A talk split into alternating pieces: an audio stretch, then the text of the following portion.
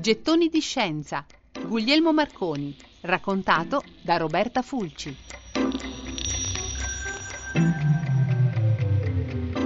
Il 1920 segna una nuova tappa clamorosa nella carriera di Guglielmo Marconi e ancora una volta è un evento epocale, pubblico e spettacolare. La prima guerra mondiale è stata un altro motivo di fama per lui. La telegrafia senza fili ha cambiato anche il modo di vivere le operazioni belliche, sia marine che terrestri, e lui ha continuato a condurre esperimenti perfino nei corridoi degli ospedali militari. Ora, a guerra finita, è il momento di seguire l'onda della radiofonia. Ormai la radio non è più solo un modo per trasmettere segnali telegrafici, può veicolare la voce. Marconi non è il padre di quest'ultima innovazione, almeno non direttamente. Il merito va ad altri come Lee De Forest con il suo triodo o Reginald Fessenden che già vent'anni prima era riuscito a trasmettere la propria voce. Ma Marconi, da abile imprenditore e uomo di mondo qual è, si rende perfettamente conto della portata di questa nuova rivoluzione e lo dimostrerà in modo plateale. Il 15 giugno 1920 la sua società, la Marconi Company, realizza dalla stazione radio di Chelmsford, nell'Essex, la prima trasmissione pubblica di intrattenimento al mondo e come sempre fa le cose in grande, organizzando un concerto con la grandissima soprano australiana Nellie Melba.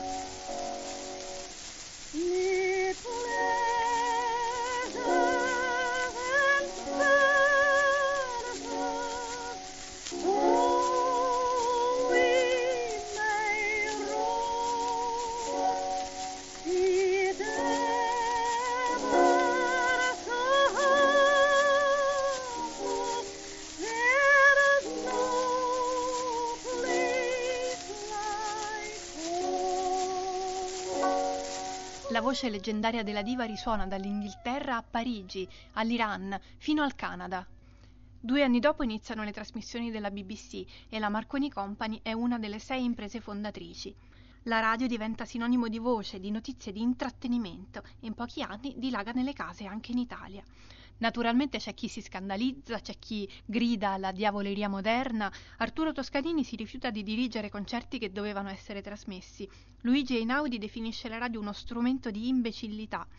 Timidamente poi alcuni degli intellettuali un po' più inclini all'innovazione si dichiarano incuriositi e il potenziale del nuovo mezzo di comunicazione è talmente grande che in breve la diffidenza è superata e Marconi continuerà a conservare una propria visibilità anche nel mondo della radiofonia, per esempio inaugurando insieme a Pio XI nel 1931 le frequenze di Radio Vaticana. Ho l'altissimo onore di annunziare che fra pochi istanti il sommo pontefice Pio XI inaugurerà la stazione radio dello Stato della città del Vaticano. Ma i bagni di folla non sono finiti. Nella vita di Marconi ce ne furono tanti altri, come quando portò la sua invenzione fino a Sydney o a Rio de Janeiro, in modo incredibilmente scenografico.